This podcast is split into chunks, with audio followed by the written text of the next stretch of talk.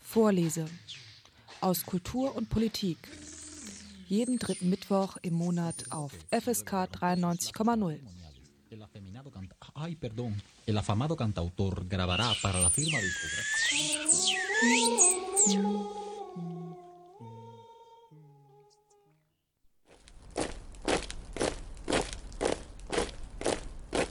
Wenn man an den Nationalsozialismus denkt, entstehen sofort eindringliche Bilder im Kopf. Marschierende Horden, uniformierte Massen. Unweigerlich denkt man zunächst an die SS als Inbegriff des Terrors im Dritten Reich. Und man denkt auch unmittelbar an die Sturmabteilung, die SA, die Braunhemden der Nazi-Bewegung. Die NSDAP ist ohne das Braun der SA nicht denkbar. Gerade bis ins Jahr 1933 war die Nazi-Bewegung eng verwoben mit der Geschichte der SA. Die Straßenkämpfe in Weimar, die Machtergreifung, die Bücherverbrennung und der Boykott jüdischer Geschäfte ohne die SA nicht vorstellbar. Und doch entstehen oder verbleiben bei der Beschäftigung mit dieser Massenorganisation des Dritten Reiches schwarze Löcher nach dem sogenannten Römputsch oder der Nacht der langen Messer, wie sie auch genannt wurde, im Jahr 1934 verschwindet die SA gefühlt in der Versenkung. Der Aufstieg der SS prägte die folgenden Jahre weitaus deutlicher. Gab es die SA überhaupt noch? Ja, es gab sie. Bis 1945 und ihre Wirkung dauerte über die Kapitulation hinaus an. In der Forschung hat sie jedoch nie den Stellenwert wie die SS oder andere Organisationen des Dritten Reiches eingenommen. Sehr zu begrüßen ist aus diesem Grund das Buch Sturmabteilung, die Geschichte der SA von Daniel Siemens. Er legt zum ersten Mal eine umfassende Geschichte der SA vor. Im Siedler Verlag ist sie vor wenigen Tagen auf Deutsch erschienen. Daniel Siemens formuliert im Vorwort drei Aspekte, warum die Geschichte der Sturmabteilung von besonderem Interesse ist. Erstens zeigt sie exemplarisch, welche Sprengkraft eine Politik der Straße entfalten kann, wenn sie tief sitzende Emotionen schürt, an traditionelle nationale und religiöse Überzeugung anknüpft und vor dem Einsatz selbst massiver Gewalt nicht zurückschreckt. Zweitens macht sie Gefahren deutlich, die sich für ein demokratisches Gemeinwesen ergeben, wenn sich gesellschaftliche Debatten in nahezu hermetisch abgeriegelten Teilöffentlichkeiten abspielen und missliebige Argumente und politische Positionen als Fake News abgetan werden. Drittens schließlich kann man verfolgen, welch ungewöhnlich starke Loyalität gerade jene Gesellschaftsschichten, für die sich die politischen Eliten nur am Rande interessieren, entwickeln können, wenn man tatsächlich oder auch nur vermeintlich eine Politik in ihrem Sinne macht. Daniel Siemens ist heute hier in der Vorlese aus Kulturwissenschaft und Politik auf FSK 93 zu Gast. Siemens, geboren 1975 in Bielefeld, ist Professor für europäische Geschichte an der Newcastle University und Fellow der Royal Historical Society. Er ist Autor zahlreicher Publikationen zur Geschichte des 19. und 20. Jahrhunderts, darunter der hochgelobten Studie Horst Wessel, Tod und Verklärung eines Nationalsozialisten.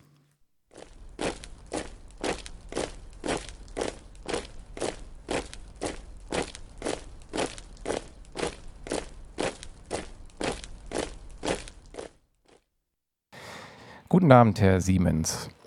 Ja, guten Abend. Ja, schön, dass wir heute Zeit und Raum haben, hier eine Stunde lang über Ihr neues Buch Sturmabteilung, die Geschichte der SA zu sprechen. Warum die SA? Warum nicht eine Organisation wie die SS, die viel eindringlicher mit dem Schwarzen Chor, mit dem Grauen der Nazizeit in Verbindung gebracht wird? Das stimmt, aber äh, zur SS gibt es natürlich schon äh, einige Standardwerke und äh, zur SA gab es das äh, oder gibt es viel weniger.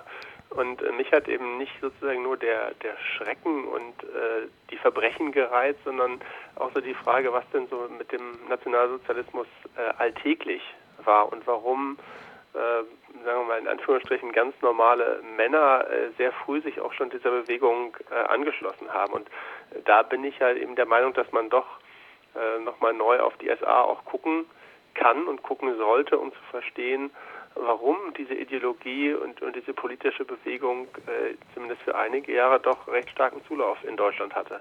Ja.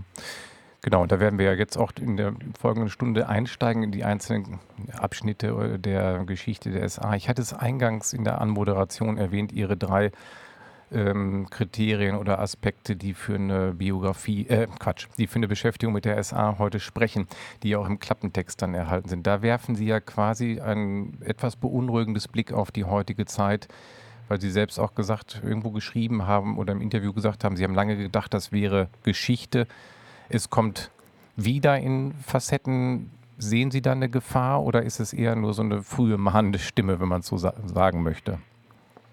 Ja, ist vielleicht ein bisschen früh und immer wenn Historiker versucht haben, in die Zukunft zu blicken, ist das auch sehr oft schief gegangen. Also was ich vielleicht sagen, also mit Sicherheit sagen kann, das äh, ist tatsächlich, dass ich, als ich mit diesem Buch angefangen habe, gedacht habe, das ist jetzt eine rein historische Arbeit einer über eine Periode, über eine Epoche deutscher und europäischer Geschichte, äh, die wir zum Glück hinter uns gelassen haben und äh, die wenig Aktualitätsbezug hat. Und ähm, ja, ich bin auch nach wie vor der Meinung, äh, wir werden nicht wieder äh, solche Dinge erleben, aber äh, gewisse sozusagen Parallelen in der Art der Rhetorik, in der Art der Mobilisierung, politischen Mobilisierung, die meine ich eben schon zu sehen. Ähm, und insofern ist vielleicht eine Geschichte der SA heute nochmal anders zu lesen und kann vielleicht anders auch zum Nachdenken über die Gegenwart anregen, als ich das eben vor ja, ungefähr sechs Jahren, fünf, sechs, sieben Jahren gedacht habe. Mhm. Ja, es gibt ja, da, da, stimme ich Ihnen zu, es gibt natürlich äh, bestimmte Parallelen vielleicht, aber man kann es nicht vorhersagen. Harald Welz hat aber in seinem Buch da die, ähm, äh, jetzt komme ich gerade nicht drauf, die äh, Diktatur, die smarte Diktatur, genau, erwähnt, dass wahrscheinlich eine Diktatur, wie man sie sich heute vorstellt, eben nicht mehr mit Uniformen einhergeht, sondern andere Formen annimmt. Man hat keine braunen SA-Horden mehr, die marschieren. Damals war die Uniform ja ein verbindendes Element innerhalb der SA. Auf jeden Fall, genau, weil äh, also das, was er heute sozusagen für, ja, weiß ich nicht, zur Vergemeinschaftung beiträgt, das ist natürlich sehr stark eine, eine virtuelle Vergemeinschaftung. Aber all diese modernen Techniken, die wir heute zur Verfügung haben, die gab es ja in der gleichen Weise nicht. Also wenn wir jetzt über die 1920er Jahre reden, da kommt gerade das Radio groß in Mode, aber auch das äh, hat sozusagen eine kleine politische Bewegung eigentlich noch nicht zur Verfügung. Das heißt, man kann äh, natürlich seine Tageszeitung drucken, wenn man sich das denn äh, leisten kann und versuchen, darüber äh, eine gewisse Art von Teilöffentlichkeit herzustellen. Aber wenn die Leute die Tageszeitung nicht kaufen, ist das auch irgendwie äh, witzlos. Und äh, insofern ist es äh, relativ wichtig, dass man sich tatsächlich auf der Straße auch erkennt und dass man eben anhand dieser Uniform ähm, auch sieht, man ist nicht alleine und guck mal, wir werden sogar immer mehr. Also das hat dann irgendwann auch so ein Schneeball. Effekt. Man, man glaubt äh, an die großen Versprechungen dieser Bewegung auch deshalb, wenn man sieht, dass es diese Leute tatsächlich gibt. Und deshalb gibt es zum Beispiel sehr früh die Anweisung äh, von der NSDAP und von der SA-Führung, dass äh, Mitglieder der SA diese Uniform äh, so, so, so, oft wie möglich in der Öffentlichkeit auch tragen sollen. Mhm. Denn wir reden ja am Anfang von einer relativ kleinen politischen Partei und kleinen Bewegung und äh, die ist darauf angewiesen, irgendwie auch sich aufmerksam zu machen, um überhaupt potenzielle Interessenten anzulocken. Und da funktioniert das mit der Uniform einigermaßen gut. Äh, zudem ist es natürlich eine Zeit, wo Uniformen generell noch verbreiteter sind in äh, der deutschen Öffentlichkeit und alle möglichen Leute, also vom Hotelportier bis zum Straßenbahnschaffner, alle Leute tragen Uniformen. Insofern ist das auch äh, zeittypisch und fällt nicht so auf, wie das heute der Fall wäre. Mhm. Genau, Sie starten das Buch in der Einleitung schon mit einem sehr krassen Aufschlag, wie man so schön sagen möchte, nämlich mit dem äh, Mord in Potempa, wo äh, SA-Banden oder eine SA-Bande einen der polnischen äh, Bewegung verdächtigten jungen Mann ähm, überfallen und er letztendlich stirbt. Warum ist dieser Einstieg für Sie so bezeichnend? Warum kann man damit die Geschichte der SA beginnen? Da, da gibt es da gibt es gleich mehrere Gründe. Also zum einen äh, geschieht äh, dieser Mord, also Potempa, das, das werden die Zuhörer wahrscheinlich nicht mehr kennen. Das ist ein kleines, wirklich ein kleines Dorf, was damals an der in Oberschlesien an der deutsch-polnischen Grenze liegt, gerade noch so auf deutschem Gebiet.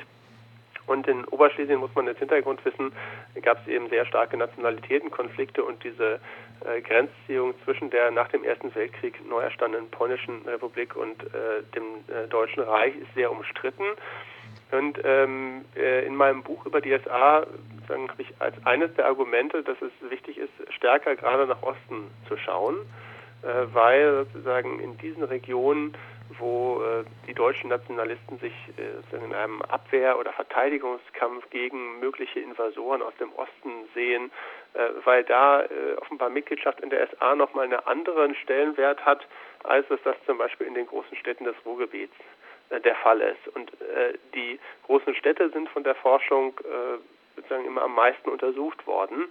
SA auf dem Lande, in Ostpreußen etc., in Schlesien ist bisher weniger von der Forschung äh, äh, analysiert worden. Also das wäre ein Grund. Und der andere Grund ist, dass dieses äh, dieses Verbrechen, was ich da schildere, sehr im Detail, eben 1932, kurz bevor Hitler Reichskanzler wird, äh, sehr große Wellen geschlagen hat ähm, und sehr, sehr viel eben daran deutlich wird, nämlich wie strategisch und wie zynisch die Nationalsozialisten mit solchen Verbrechen umgehen, man sieht, wer SA-Männer sind, also was ist, äh, was sind die sozusagen von Beruf, wie alt sind die, warum begehen die diese Taten? Und äh, man kann sozusagen sehr, sehr viel schon anreißen in diesem in dieser Einleitung. Anhand dieses einen Beispiels, was ich dann später in dem Buch äh, viel stärker ausdifferenzieren und ausführen kann.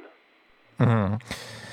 Genau, und es wirft ja schon einen Blick drauf. Sie haben jetzt schon eine Phase angesprochen. Die SA ist für mich, da können Sie mich auch gerne korrigieren, in so verschiedene Phasen eingeteilt. Also man hat äh, die, die SA bis zur Machtergreifung, dann die Jahre bis zum sogenannten La Nacht der langen Messer. Und danach ist bei mir ein blinder Fleck gewesen. Als ich das Buch jetzt gesehen habe, habe ich gedacht, Mensch, da, und da werden auch Fragen beantwortet, die mir fehlten, nämlich von 34 bis äh, 45 klaffen da Lücken. Ich würde es gerne chronologisch einmal aufziehen. Am Anfang haben wir es mit einer, Sie haben es eben schon erwähnt, erst mit einer ganz kleinen Organisation zu tun, die eher ein Sportverein in Anführungszeichen war für die NSDAP, ist dann bis 33 zu einer Massenbewegung mit mehreren hundert Millionen äh, männlichen Mitgliedern angewachsen und hat dann ja so eine wichtige Rolle in der sogenannten Kampfzeit gespielt. Wie, welche, ja, vielleicht, vielleicht ja. kurz, kurz ja, bitte. Also mhm. mehr, mehrere hundert Millionen waren es natürlich nicht, also mehrere hunderttausend, Leute ja. hat die äh, SA maximal gehabt. Allerdings ist auch sozusagen, es, es klingt jetzt vielleicht so, also man sollte nicht annehmen, dass das ein geradliniger Aufstieg und geradliniges Anwachsen äh, bis eben 1933 gewesen ist, sondern ähm, auch da unterscheide ich nochmal zwischen der ersten und der zweiten SA, wenn man so will. Äh, die erste wird 1923, Ende 1923 verboten nach dem Hitlerputsch äh, und ist eben eine weitestgehend bayerische, schrägstrich süddeutsche äh, Angelegenheit. Dann gibt es so ein, zwei Jahre des Durchhängers und dann kommt es zu einer Neuformierung der SA, die dann auch stärker zentralisiert wird und das ist eigentlich diese Geschichte, die wir wahrscheinlich doch alle irgendwie kennen, nämlich vom Aufstieg dieser paramilitärischen Bewegung, die dann 1933 eine sehr starke Rolle bei der äh, Machtergreifung der Nationalsozialisten spielt und eben bei der Etablierung des Dritten Reiches durch Terror. Also insofern äh, ist vielleicht wichtig zu betonen, bis 1926, 27, äh, 28 sogar noch ist das wirklich eine relativ kleine Organisation, äh, die hat da nicht so richtig verlässliche Statistiken, auch Anfang 1930 immer noch nicht mehr als 50 oder 60.000 Mitglieder hat und damit also deutlich zahlenmäßig einfach deutlich kleiner ist als viele andere Verbände wie das sozialdemokratisch geprägte Reichsbanner ähm, oder auch der Stahlhelm, äh, sozusagen der paramilitärische Verband auf der, äh, auf der konservativ-nationalen Seite. Mhm. Genau, nee, ist gut, dass Sie nochmal darauf hinweisen, dass es auch da Brüche gegeben hat. Ich wollte es auch gar nicht so linear skizzieren, den, den Aufstieg der SA. Was auch, wo Sie ein Augenmerk drauf werfen und immer noch mal stärker darauf eingehen, ist der Versuch, die Zusammensetzung nochmal zu beschreiben, weil ja lange die Legende galt, dass die SA ein Haufen von prügelnden, betrunkenen Horden gewesen ist, also der dumpfe Nazi sozusagen. Das kann man ja, wenn ich das richtig verstehe, für die Jahre, jetzt betrachten wir mal die Jahre bis 33, so eindeutig auch nicht sagen, dass es sich nur um einen Haufen von pöbelnden, äh, betrunkenen Kneipengängern gehandelt hat. Genau, das, äh, also das Argument versuche ich äh, äh, in dem Buch doch an, an vielen Stellen so ein bisschen gerade zu rücken oder das, das Bild gerade zu rücken. Und dieses, diese Klischeevorstellung, der SA-Mann sei prinzipiell äh, wenig intelligent, stets gewaltbereit, sozusagen ein, ein Kneipenschläger äh, reinsten Wassers gewesen. Äh, und ansonsten sei mit dem nicht viel los gewesen. Das, das mag natürlich für viele Leute zugetroffen haben, aber er ist im Grunde eine Legende, die erst aus der Nachkriegszeit stammt wo das dann ein funktionales Argument wird, um der Strafverfolgung äh, zu entgehen. Und äh, gerade was die Jahre bis 1933 angeht, ähm, würde ich sagen, trifft das eben nur auf einen Teil der SA-Männer zu. Ähm, es gibt aber auch Leute, die das durchaus, wenn Sie so wollen, idealistisch sehen. Es gibt auch eine relativ große Anzahl von äh, männlichen Studenten, äh, die da gerne mittun. Und ähm, ja, vielleicht sind die auch nicht die allerhellsten gewesen, das mag ich nicht zu beurteilen, aber auf jeden Fall ist es ein viel stärkerer Querschnitt durch die Bevölkerung als eben sozusagen dieses Klischee dann der, der äh, frühen Zeitgeschichtsschreibung der 50er, 60er, 70er Jahre uns das hat äh, glauben machen. Mhm. Und da trifft sich ja dann auch wieder Forschung, wenn ich an das Buch Die fatale Attraktivität des Nationalsozialismus denke, haben das ja damals Leute und auch später ist es genauso in der Erinnerung eingegangen, wenn man die eigene Elterngeneration, äh, Großelterngeneration sieht, dass die SA so eine Volksgemeinschaft verkörpern sollte und man sich bewusst ähm, ja auch stolz gegeben hat, dass man da Männer aus unterschiedlichen Schichten zusammengekommen sind. Gab es genau, das, das ja. ist vielleicht auch eine Sache, also diese, äh, diese Volksgemeinschaftsrhetorik, äh, die ist ja irgendwie auch was sehr, also dass man so als, als Nation irgendwie sich als Gemeinschaft imaginiert, das ist irgendwie doch sehr deutsch und ja gar nicht nur auf die Nazis beschränkt. Und äh, das Interessante war jetzt bei den Recherchen zu diesem Buch, wo ich eben auch viel rumgefahren bin und mit, natürlich in vielen Archiven war, aber auch mit Leuten gesprochen habe, es ist ganz oft so gewesen, dass mir dann Leute so gesagt haben, nach einer gewissen Zeit, äh, ach übrigens, und mein Großvater, der war glaube ich auch in der SA. Aber was der da gemacht hat, das weiß ich auch nicht so richtig, aber dies und jenes kann ich noch erinnern. Also ähm, es ist irgendwie auch in den Familien offenbar ein Bewusstsein dafür da, dass das doch eine Organisation war, mit der einzelne Familienmitglieder irgendwie Kontakt hatten und dass das auch für die wichtig war. Ähm, und gleichzeitig ist es aber relativ verloren gegangen, was eigentlich die Aufgaben äh, und äh, so richtig erklären, warum jetzt der vielleicht äh, geliebte, geschätzte oder vielleicht auch nicht geschätzte Großvater da mitgemacht hat, konnten sich das eigentlich die Leute nicht. Und da hoffe ich halt, dass doch auch deutlicher wird in dem Buch, wieso das eben nicht nur bis 33, sondern für manche Leute auch noch äh, nach der sogenannten Nacht der langen Messer weiterhin eine Option bleibt, nämlich sozusagen der der Volksgemeinschaft, wie sich das eben Nationalsozialisten vorstellen, irgendwie zu dienen. Denn äh, oft wird dann gedacht, ja, nach 1934, wenn man dann ein ordentlicher Nazi war, dann ging man eben in die SS. Aber man unterschlägt, dass A, nicht alle Leute einverstanden waren mit der ideologischen Ausrichtung der SS. Also auch wenn man Nazi war, musste man nicht die SS unbedingt gut finden. Und ähm, natürlich der zweite Punkt, äh, die SS hat auch nicht jeden genommen. Also wenn man diese Voraussetzungen nicht erfüllte, dann und trotzdem sozusagen nachweisen wollte, dass man äh, sich im NS-Staat entsprechend positioniert und verhält, dann ist eben für viele Leute die SA ein niedrigschwelliges Angebot gewesen, wo man das äh, gefahrlos tun konnte. Ihr hört die Sendung Vorleser aus Kulturwissenschaft und Politik hier auf FSK 93,0. Und in der heutigen Sendung ist bei mir Daniel Siemens zu Gast, der jetzt gerade im Siedler Verlag auf Deutsch erschienen das Buch Sturmabteilung, die Geschichte der SA veröffentlicht hat. Herr Siemens, wir haben jetzt schon so einen Blick geworfen auf die SA, grob auf die Entstehungsgeschichte. Vielleicht im Detail kann man in der Sendung ja leider nicht auf alles eingehen. Die SA spielt dann eine wichtige Rolle bei der sogenannten Machtergreifung. Es wird ihr viel versprochen. Und das spielt dann im Laufe der Jahre nach der Machtergreifung auch eine wichtige Rolle bis hin zu der Nacht der langen Messer. Genau, also die ähm, nationalsozialistische Basis ist eben äh, schon 1931, 32, als die Partei sehr hohe Wahlerfolge hat, aber nicht an die Regierung kommt, äh, lebt in gespannter Erwartung auf den Tag X hin. Ähm, und äh, wie Sie schon erwähnt haben, viele äh, Anhänger der Nationalsozialisten äh, warten also sehnsüchtig darauf, äh, dass ihre Partei ans Ruder kommt, auch in der ganz praktischen Erwartung, dass dann den vielfach prekären Verhältnissen, schrägstrich hohe Arbeitslosigkeit, dass dann sozusagen für sie was getan wird. Und dann kommt dieser Tag, äh, Hitler wird Reichskanzler und äh, innerhalb von wenigen Wochen bauen die Nationalsozialisten ja, viel schneller, als das eigentlich fast alle erwartet haben, den Staat ja in eine Diktatur um.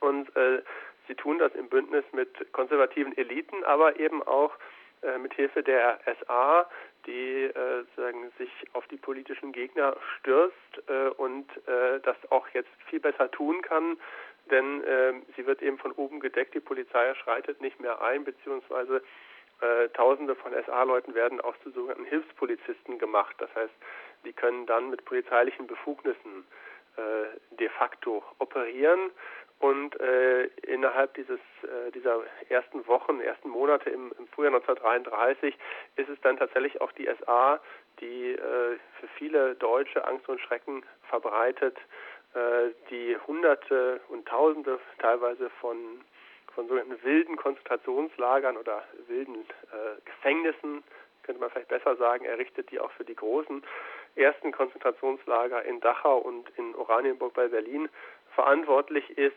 äh, und die diese Gewalt gegen die politischen Gegner und gegen Juden eben auch sehr sichtbar macht, äh, um sozusagen äh, ja, viele andere in der Gesellschaft einzuschüchtern.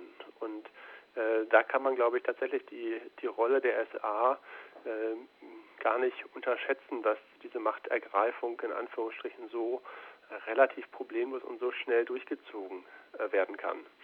Und äh, gleichzeitig ist das Jahr 1933 eben auch ja, durch äh, sich verstärkende Frustrationen schon geprägt, weil äh, das neue Regime zwar ans Ruder kommt und, und äh, es da tatsächlich dann auch äh, auf einmal Gelder gibt, an die man als Nationalsozialist rankommt, aber gleichzeitig äh, sind eben viele SA-Männer auch von ihrer Ausbildung her und von ihren Möglichkeiten, von ihrem sozialen Kapital, könnte man vielleicht sagen, nicht die, die jetzt am meisten profitieren. Und sie fühlen sich dann erneut zurückgesetzt und ähm, das trägt dann dazu bei, dass es so eine Art, eine Gruppe von, von unzufriedenen Nationalsozialisten gibt, äh, die also diesem Bündnis mit den alten konservativen Eliten äh, skeptisch gegenüberstehen und die doch auf weitergehende äh, Schritte hoffen. Wo man auch sagen muss, Teile der SA sind sozusagen, wenn Sie so wollen, die sind durchaus auch auf der, ähm, ja, könnte man sagen, linken äh, anzusiedeln. Ob die jetzt bei der Partei richtig aufgehoben waren, äh, ist mal dahingestellt. Aber es gibt jedenfalls innerhalb der SA gerade in den norddeutschen großen Städten so eine Art linken Flügel, die durchaus ähnliche Forderungen vertreten, wie das beispielsweise die Kommunisten auch machen. Hm, genau, kann man, kann man nicht ausblenden, dass es da gewisse Parallelen gegeben hat, die dann halt auch auf so eine sogenannte zweite Revolution gedrängt haben oder sich von der nationalsozialistischen Machtergreifung stärkeren revolutionären Charakter versprochen haben und vielleicht ein Hinwegjagen der alten Eliten, von dem man immer gesprochen hat, dass man da einen großen Kehr ausmacht, aber dann ja doch merkt, der, die Verwaltung bleibt im Prinzip äh, bestehen. Es werden auch viele Menschen aus der Weimarer Republik, die in der Verwaltung erst in den ersten Jahren Justiz äh, tätig waren, auch übernommen. Das wird ja nicht eins zu eins von SA-Leuten dann besetzt, die Stellen. Ne? Nee, obwohl, vielleicht sagen kann, das äh, kann man auch wieder sozusagen das Glas halb voll oder halb leer sehen. Also äh, es ist auch richtig, dass ähm, relativ viele SA-Leute in Lohn und Brot kommen, äh, im Grunde auch durch Druck und durch politische Patronage in dieser Zeit. Also äh, beispielsweise ein bekanntes Beispiel in vielen Städten sind die allgemeinen Ortskrankenkassen. Die stellen auf einmal Leute ein und komischerweise sind das alles SA-Leute. Das ist ja kein Zufall. Äh, in, in Detmold, äh, im, im Lippischen beispielsweise, äh, bringt die SA im Grunde das Arbeitsamt unter ihre Kontrolle und sorgt dann dafür, dass die Leute ähm, einfach schneller, sozusagen, dass, dass vorrangig Parteimitglieder und, und SA-Angehörige aufgenommen werden. Oder ein anderes Beispiel in Berlin. In der Hauptstadt gibt es einen äh, sogar Sonderbeauftragten der SA, der ein Unternehmen anspricht und sagt, okay, äh, es wäre doch ganz schön, wenn ihr noch 100 Leute einstellen würdet. Ähm, und dann sagen die Unternehmen meistens nein. Und dann sagt dieser Sonderbeauftragte, ja, aber eure nationale Pflicht. Und außerdem können wir auch Besuch vorbeischicken. Und das funktioniert dann auch ganz gut. Also ähm, es ist nicht so, dass, dass die, diese SA-Leute wirklich nur leer ausgehen, aber äh, vielleicht kann man so sagen, die Erwartungen sind so gespannt und wir sind auch so hoch, äh, dass die in diesem krisenhaften äh, frühen 1930er Jahre auch sehr schwer äh, zu erfüllen sind. Denn teilweise sind die eben nicht in Übereinstimmung zu bringen, was diese Leute tatsächlich an Fähigkeiten haben. Äh, und dann ist es natürlich so, ähm, dass äh, diese ganzen sozialen Probleme, Wirtschaftsprobleme ja auch nicht verschwinden über Nacht, sondern 1933, äh, 34 sind nach wie vor Millionen von äh, Leuten arbeitslos und ähm, das soziale Elend der Jahre davor, der Weltwirtschaftskrise ist eben nicht weg.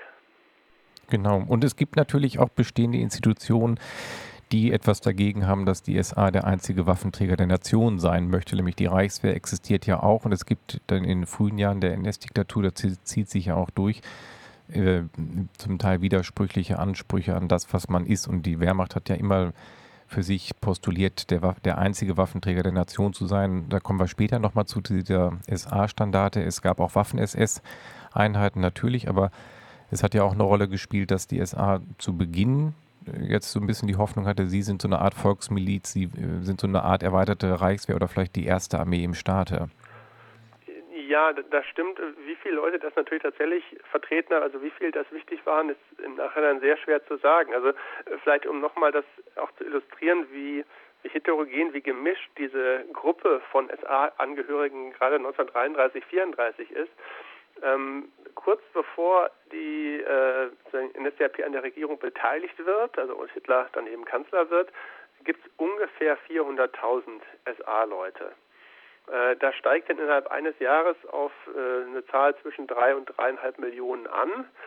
Ähm, und das sind aber ganz viele sozusagen Eingemeindungen, äh, andere Verbände, ähnliche Verbände, die einfach gleichgeschaltet werden.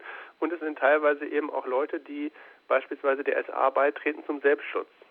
Also gerade wenn ich vielleicht vorher bei der politischen Linken äh, in irgendeiner Arbeiterpartei war, die wird dann verboten, äh, dann ist, äh, möchte man doch wahrscheinlich lieber in der braunen Uniform selber mitmarschieren, als dass man sich von den Leuten verprügeln, misshandeln und einsperren lässt. Äh, sodass auch die Nazis davon ausgehen, dass es im Laufe des Jahres 1933 dazu kommt, dass viele sagen, auch Linke dieser SA äh, beitreten. Äh, man spricht damals von sogenannten Beefsteak-Stürmen. Äh, Beefsteak, also außen braun, innen rot. Äh, und insofern ist das eine ganz ja, interessante und auch merkwürdige Gemengelage, was da alles äh, zusammenkommt und ob jetzt wirklich von diesen drei, dreieinhalb Millionen so wahnsinnig viele Leute sich die SA als Waffenträgerin imaginiert haben, das ist halt schwer zu sagen. Auf jeden Fall kann man sagen, die langjährigen Führungsfiguren in der SA, die da alle schon Mitte der 20er Jahre äh, dabei sind, die haben diese Vorstellung äh, und, äh, und stützen Röhm in diesem Kurs. Äh, und das sind dann eben auch äh, die Leute, die teilweise 1934 ermordet werden, beziehungsweise äh, die auch langfristig sozusagen in der Führung der SA bleiben. Ja, und da kommen wir jetzt zu den langsam zu den braunen Flecken, also zu den schwarzen Flecken. Braunen Flecken kann man den schwarzen Flecken, die ich da auch in der Geschichte habe, nämlich 1934 kommt es dann zu der sogenannten Nacht der langen Messer. Also die SA wird faktisch entmachtet in Anführungszeichen, also die Führungsriege wird umgebracht, es werden weitere Rechnungen beglichen. Danach war so mein Gedanke eigentlich immer, ist die SA so in der Versenkung verschwunden. Das kann man jetzt in dem Buch eindeutig nachlesen. Nein, ist nicht so. Es war aber natürlich ein, erstmal ein harter Einschnitt, weil sie wirklich, äh, ja, also die Führungsriege ermordet wurde und sie ähm, in ihrer Machtfülle doch beschnitten wurde. Ja, auf jeden Fall. Also wenn Sie das symbolisch sehen, der äh, SA-Chef äh, Ernst Röhm, der eben unter den Mordopfern ist im Sommer 1934, der war immerhin noch Minister, wenn auch ohne Geschäftsbereich. Äh, und sein Nachfolger Viktor Lutze bekommt also diesen Ministerposten nicht mehr. Das heißt, da sieht man noch, äh, ganz formal, äh, ist die SA von den allerengsten Entscheidungsprozessen ausgeschlossen und auch das, was die SA vorher gemacht hat, nämlich sogenannte Sonder Botschafter überall reinzusetzen, äh, in alle möglichen staatlichen und kommunalen Einrichtungen. Auch das, äh, dieses Experiment wird sehr schnell dann beendet, bis zum Herbst 1934. Also tatsächlich, Sie haben recht, die SA verliert erstmal deutlich an Macht und an diese Ansprüche, irgendwie den Staat nach eigenen Vorstellungen umzubauen, vielleicht die Reichswehr abzulösen durch eine Art Volksmiliz, ist tatsächlich dann nicht mehr zu denken. Äh, es ist aber eben nicht so, dass sich die Organisation auflöst. Und es ist auch nicht so, dass alle Führungsfiguren ähm, inhaftiert oder umgebracht werden, sondern es betrifft im Grunde weniger als 100 Leute. Also die, die Zahl sind knapp unter 100 Leute, die äh, bei diesem Röhmputsch in Anführungsstrichen bitte mitdenken. Äh, also Röhm wollte nicht putschen, aber deshalb ist dieser Name etwas, äh, dieser Begriff etwas missverständlich. Es sind knapp unter 100 Leute, die äh, ermordet werden und davon ist ein Großteil SA-Führungspersonal, aber eben bei weitem nicht alle. Das heißt, es gibt auch ganz, ganz viele äh, Sturmführer, Obersturmführer, Gruppenführer der SA, die weiter existieren und deren Karriere eben seit Jahren äh, sehr eng oder aufs engste mit der SA verbunden ist. Äh, und die bleiben äh, überwiegend dieser Organisation treu. Die können eben auch nicht viel anderes machen. Deren Motivation sinkt dann erstmal und äh, die Unsicherheit ist groß, aber die Organisation als solches, als äh, eine Bewegung, die sozusagen Nationalsozialisten unterschiedlichster Couleur äh, versammelt, einsammelt und äh, sie mit Macht ausstattet, auch äh, diese Funktion bleibt erstmal unangetastet und die Organisation selber überlebt eben auch und versucht dann ab Mitte der 30er Jahre, also das versuche ich in dem Buch relativ detailliert zu zeigen, versucht sich für neue Aufgabenfelder äh, zu erschließen, um äh, wenn, Sie, wenn, Sie, wollen, dazu beizutragen, dass die deutsche Gesellschaft in, in äh, sehr vielen Bereichen, man könnte vielleicht sagen, durchnazifiziert wird. Genau, und da, da sind viele Punkte, die für mich wirklich neu waren, die wirklich in, interessant zu lesen sind. Also Sie haben zwar, Sie beschreiben ja auch, dass es einen Mitgliederschwund gab nach 1934 in der SA, dass es nicht mehr diesen Massenzuwachs gab wie vorher, aber nach 1934 geht die SA in andere Bereiche weg von der Straße und Sie beschreiben sehr detailliert, dass sie ja in so in viele Dorfstrukturen einwandert, die von Schützenvereinen und Reitervereinen geprägt waren. Reitervereine, die reiten, was bis 1933 ein elitärer Sport war, wird dann durch die SA auch so ein bisschen so ein Volksgemeinschaftssport äh, oder soll es so werden. Und diese Schützenvereine sind ja eher in Dörfern verankert. Sie hatten das eingangs schon erwähnt, vielfach wird die SA so in der Straße, äh, in, in, den Städten porträtiert, auch in Studien und auch Filmmaterial spielt oft in den Städten. Sie ist aber sehr stark auch im dörflichen Leben verankert. Äh, genau, und ich meine, die allermeisten Deutschen leben damals eben auch noch in, in Dörfern und kleinen Städten. Ja, also es ist noch äh, weniger der Fall als heute.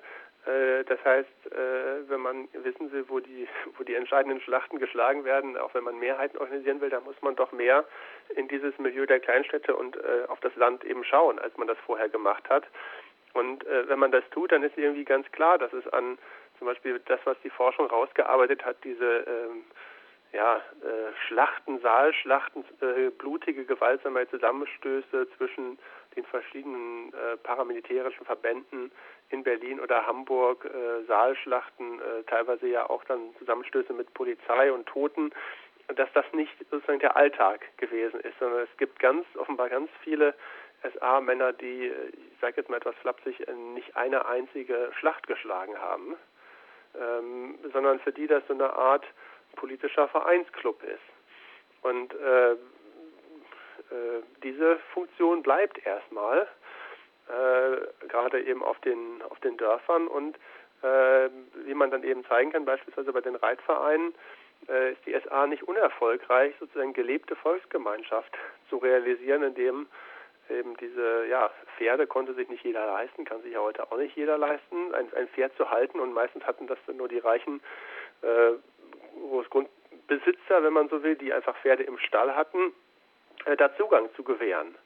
Und äh, ähnliches könnte man sagen, Motorradführerschein ist ein anderes Beispiel. Also man kann auch äh, bei der bei der SA seinen Motorradführerschein machen. Äh, vielleicht auch nicht so ganz äh, unattraktives Angebot in, in der Zeit, sodass äh, durch solche praktischen Dinge äh, Ideologie und eben auch sozusagen gelebte Volksgemeinschaft auch sichtbar wird. Und das trägt dann dazu bei, äh, dass auch so von diesen äh, lokalen Honorationen da Leute mitmachen. Das kostet die nicht viel. Äh, man ist dann politisch sozusagen, hat man die, das richtige Hemd angezogen und macht da, macht da mit und äh, äh, die meisten wird es dann sehr wenig tangiert haben. Ja? Wenn man wenn man natürlich jüdischer Ladeninhaber ist, da sieht die Geschichte ganz anders aus.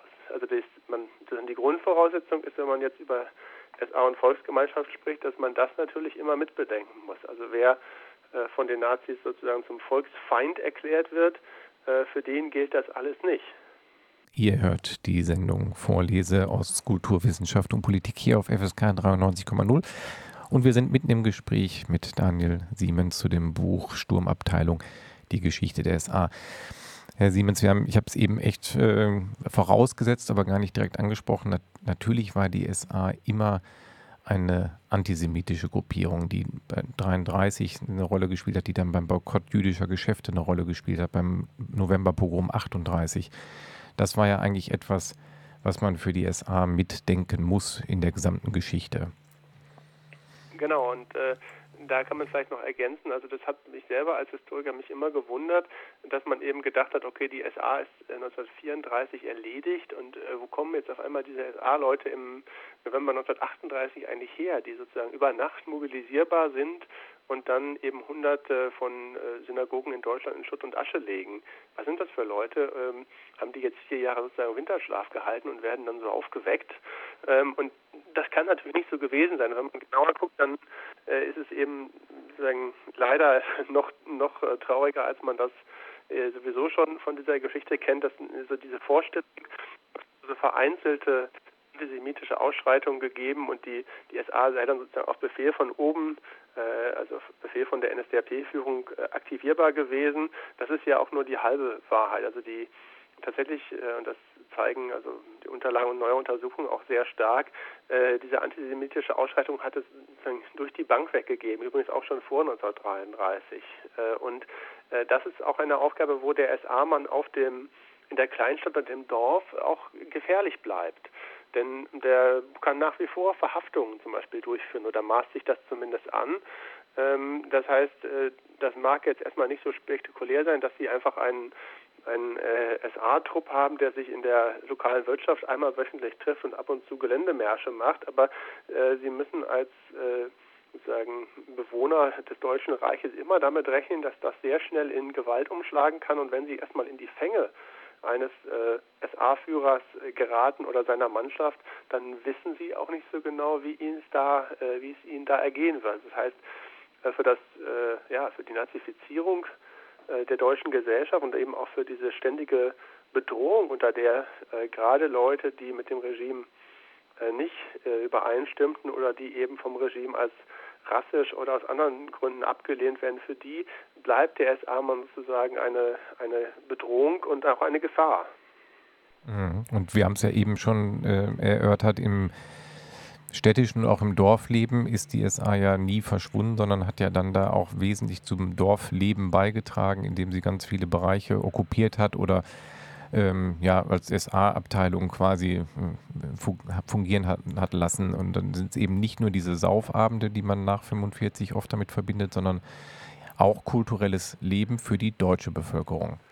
Und, und genau, und vielleicht ist das auch vielleicht einer der Gründe, warum äh, auch nach 1945 ähm, da durfte man ja seine Sympathien für den Nationalsozialismus offen zumindest nicht mehr Ausdruck verleihen, aber innerlich haben ja sehr viele äh, der damaligen Generation dem Nationalsozialismus doch nicht abgeschworen. Und äh, ich glaube, dass das eben, wenn man so will, das ist auch eine generationelle Sache, aber für, für viele Leute, die äh, gerade vielleicht äh, sehr weit weg von der Macht und von der Politik gelebt haben, ist das so eine Phase, äh, wo man sich als Teil eines großen Ganzes, Ganzen fühlt und wo man auch, wenn auch sehr sozusagen örtlich beschränkte, aber doch mal Macht hat.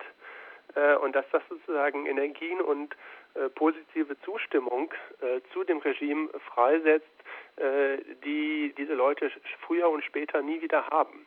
Und das eben vielleicht auch erklärt, warum die sozusagen der Ideologie äh, letztendlich doch weiter anhängen, auch wenn das eben politisch dann nicht mehr opportun ist. Ja. Richten wir noch einmal den Blick auf diesen militärischen Bereich der SA. Die, ähm, wir nähern uns ja jetzt auch vom, von der Zeitablauf her dem Beginn des Zweiten Weltkrieges.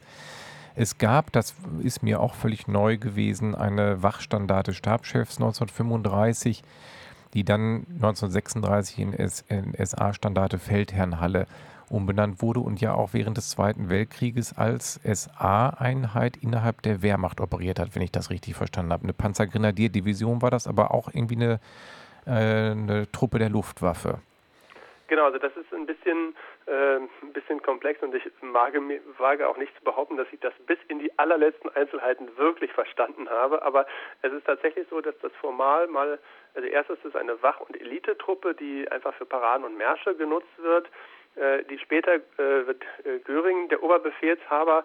Das wird dann nominell irgendwie eine Luftlandedivision, obwohl die eben keine Flugzeuge oder nur sehr wenig haben. Äh, und sehr viele von diesen Leuten werden später zu den Fallschirmjägern oder transferieren dahin. Ähm, und äh, teilweise 80 bis 90 Prozent der deutschen Fallschirmjägereinheiten zu Beginn des Krieges setzen sich sozusagen von Leuten äh, aus der SA mit SA-Hintergrund zusammen.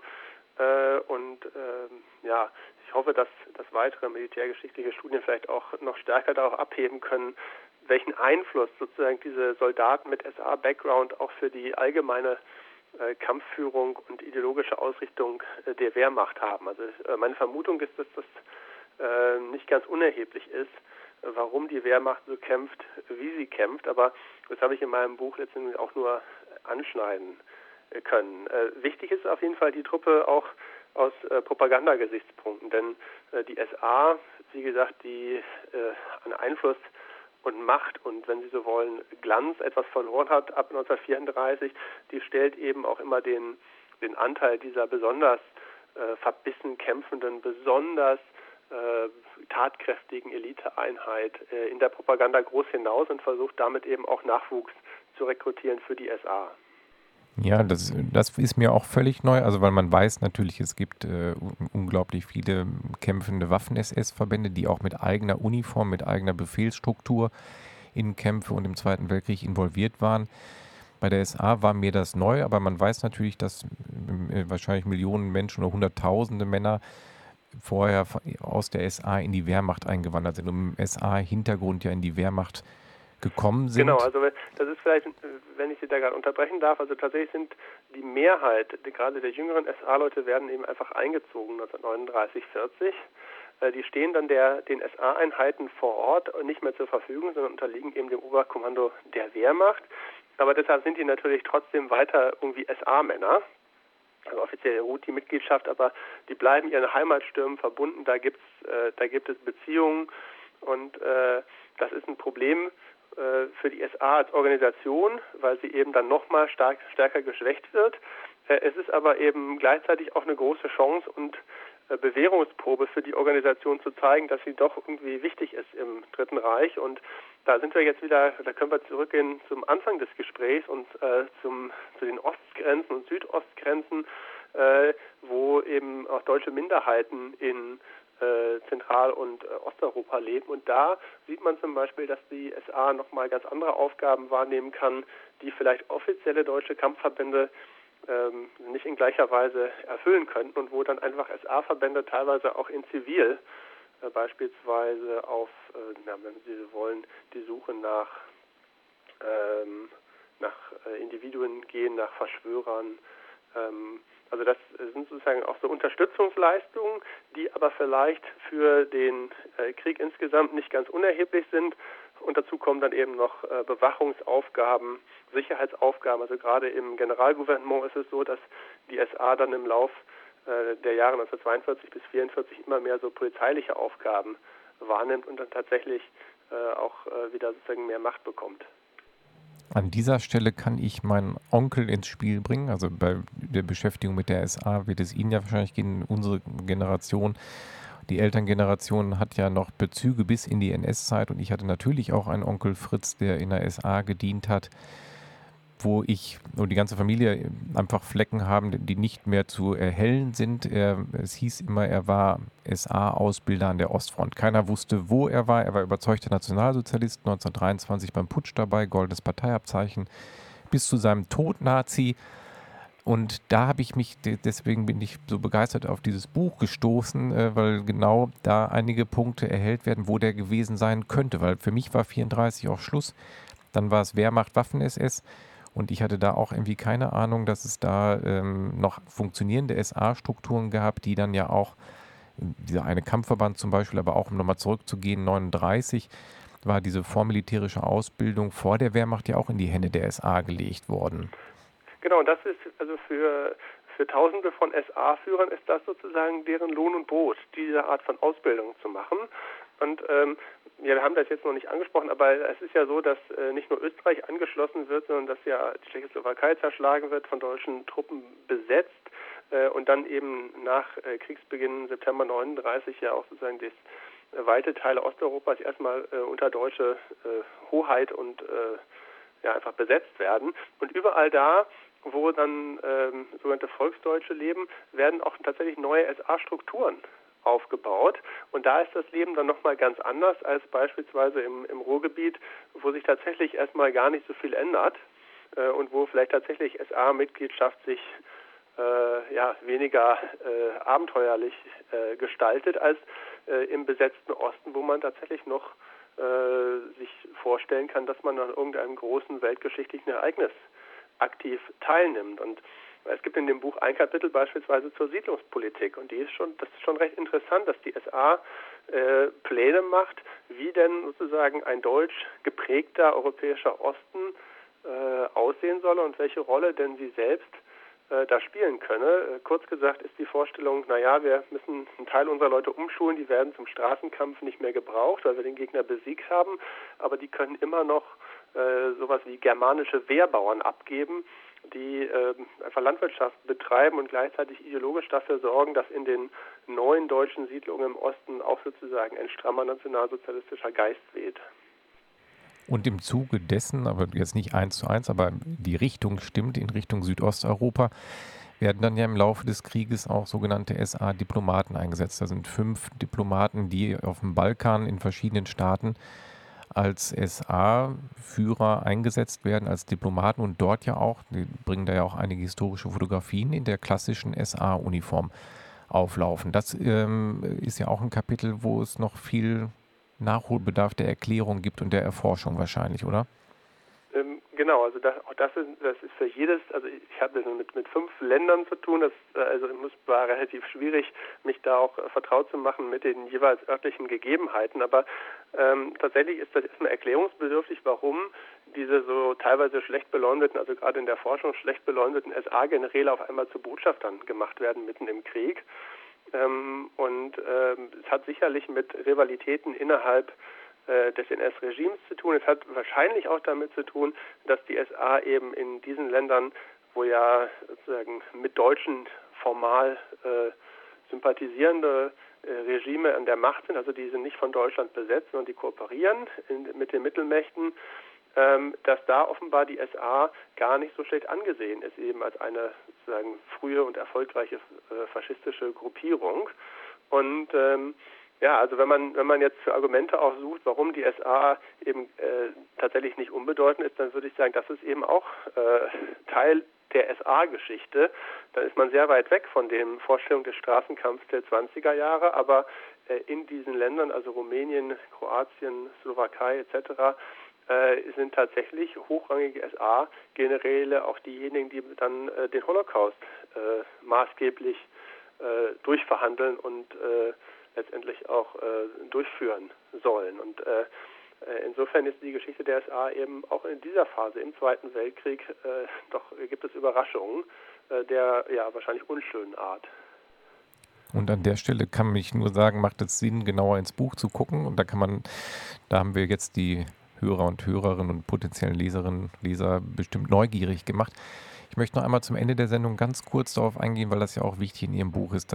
Sie werfen auch einen Blick nach 45 auf die SA, die dann natürlich nicht mehr existiert, das ist natürlich völlig klar, aber beschreiben recht ausführlich auch die Schriften von Bennecke, der bis in die 60er, 70er Jahre hinein die auf, äh, repräsentativ für die Aufarbeitung der Geschichte der SA war. Das Problem daran war aber, dass er ja selbst auch aus der SA kam. Genau, also man hat den, den Bock zum Gärtner gemacht, beziehungsweise hat sich selber dazu äh, gemacht und äh, eben äh, die äh, SA-Geschichtsschreibung, die frühe SA-Geschichtsschreibung ist sehr stark noch von der Sichtweise von beteiligten Akteuren äh, geprägt gewesen.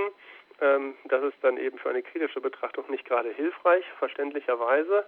Und ähm, ja, also das ist so der eine, der eine Aspekt. Äh, ich schaue mir das eben aber auch an und würde argumentieren, dass die Tatsache, dass die SA im Nürnberger Kriegsverbrecherprozess, also dem Militärtribunal in, in Nürnberg 1945, 46, wird sie eben am Ende als nicht verbrecherisch eingestuft. Äh, nicht verbrecherisch im Blick auf den Angriffskrieg, den das Deutsche Reich geführt hat. Es geht da ausdrücklich nicht um andere Dinge, die die SA äh, während des Krieges oder auch davor gemacht hat, aber das ist eben ein sehr hilfreiches Argument, mit der dann ehemalige SA-Männer äh, nach dem Krieg äh, sozusagen umgehen können und sagen, ja, ich war in der SA, das kann schon sein, aber erstens hatten wir äh, wenig kriegswichtige Aufgaben und B haben sogar die Alliierten sozusagen vom Vorwurf freigesprochen. Und dadurch können eben Millionen von SA-Männern relativ gut wieder in die Gesellschaft eingegliedert werden und wenn es dann doch mal sozusagen eng wird, dann haben die allermeisten von ihnen sozusagen eine Doppelidentität, dass sie ja auch Soldaten waren, weil sie eingezogen wurden. Und das heißt, äh, wenn man dann nach der, was hast du denn gemacht im Krieg oder davor, dann werden die sagen, ja, ich war Soldat der Wehrmacht. Äh, und dass sie eben vorher und vielleicht auch dann parallel noch in der SA waren, es wird einfach unter den Tisch gefallen sein. So war es auch bei meinem Onkel Fritz, der bis zum Schluss überzeugter Nationalsozialist war. Der hat immer die SA hochleben lassen und gesagt, dass mit den Juden, davon wusste der Führer nichts. Mit diesem Bild hat er wirklich mit dieser Selbstlüge auch gelebt, die SA als Teil einer Volksgemeinschaft, einer idealisierten begriffen, ist so dann verstorben auch, also ohne Einsicht da. Aber ich glaube, das ist wahrscheinlich repräsentativ, weil dann immer noch so ein, so ein Stück weit hängen geblieben ist. Äh, wir hatten eine, irgendwie eine tolle Zeit, so schlimm das auch klingt in dem Kontext. Ja, ich, ich meine, man darf nicht vergessen, dass wahrscheinlich Menschen generell in die Lebensphase zwischen 15 und 30, wenn sie denn alt sind, als die Zeit erleben, wo sie eben gesund waren, wo sie jung waren, wo was los war. Ähm, das ist immer ganz unabhängig von der Politik. Ähm, und äh, das spielt dann da auch eine Rolle. Und äh, ja, wo allerdings diese, diese Vorstellung herkommt, das mit den Juden, das habe man nicht gewusst. Also das ist mir gerade beim Kontext der SA eben äh, nur sehr schwer vermittelbar, weil äh, der Antisemitismus der SA, äh, da beißt die Maus keinen Faden ab. Ja? Also jeder, der da drin war, der musste zumindest äh, dieses antisemitische Gedankengut äh, teilen und bei den entsprechenden Aktionen auch mitmachen. Also da, äh, es gibt sozusagen keinen nicht antisemitischen SA-Mann, beziehungsweise äh, er muss dann Stille halten, wenn er das nicht, nicht denkt, weil äh, das ganz klar die Linie ist dieser Gruppierung. Ja, Herr Siemens, an dieser Stelle sind wir am Ende der Sendung angelangt. Ich sage Ihnen ganz herzlichen Dank, dass Sie ausführlich zu dem Buch Sturmabteilung die Geschichte der SA hier äh, im Gespräch mit mir waren. Das Buch ist jetzt aktuell im Siedler Verlag erschienen und äh, ja, ich sage vielen Dank, kann es empfehlen. Ja, danke Ihnen, mehr, hat Spaß gemacht. Ja, dann alles weiter, weiterhin alles Gute für Ihre Forschung und ich freue mich auf das nächste Buch. Ja, wunderbar. Danke und schönen Abend noch. Gleichfalls. Tschö. Tschüss.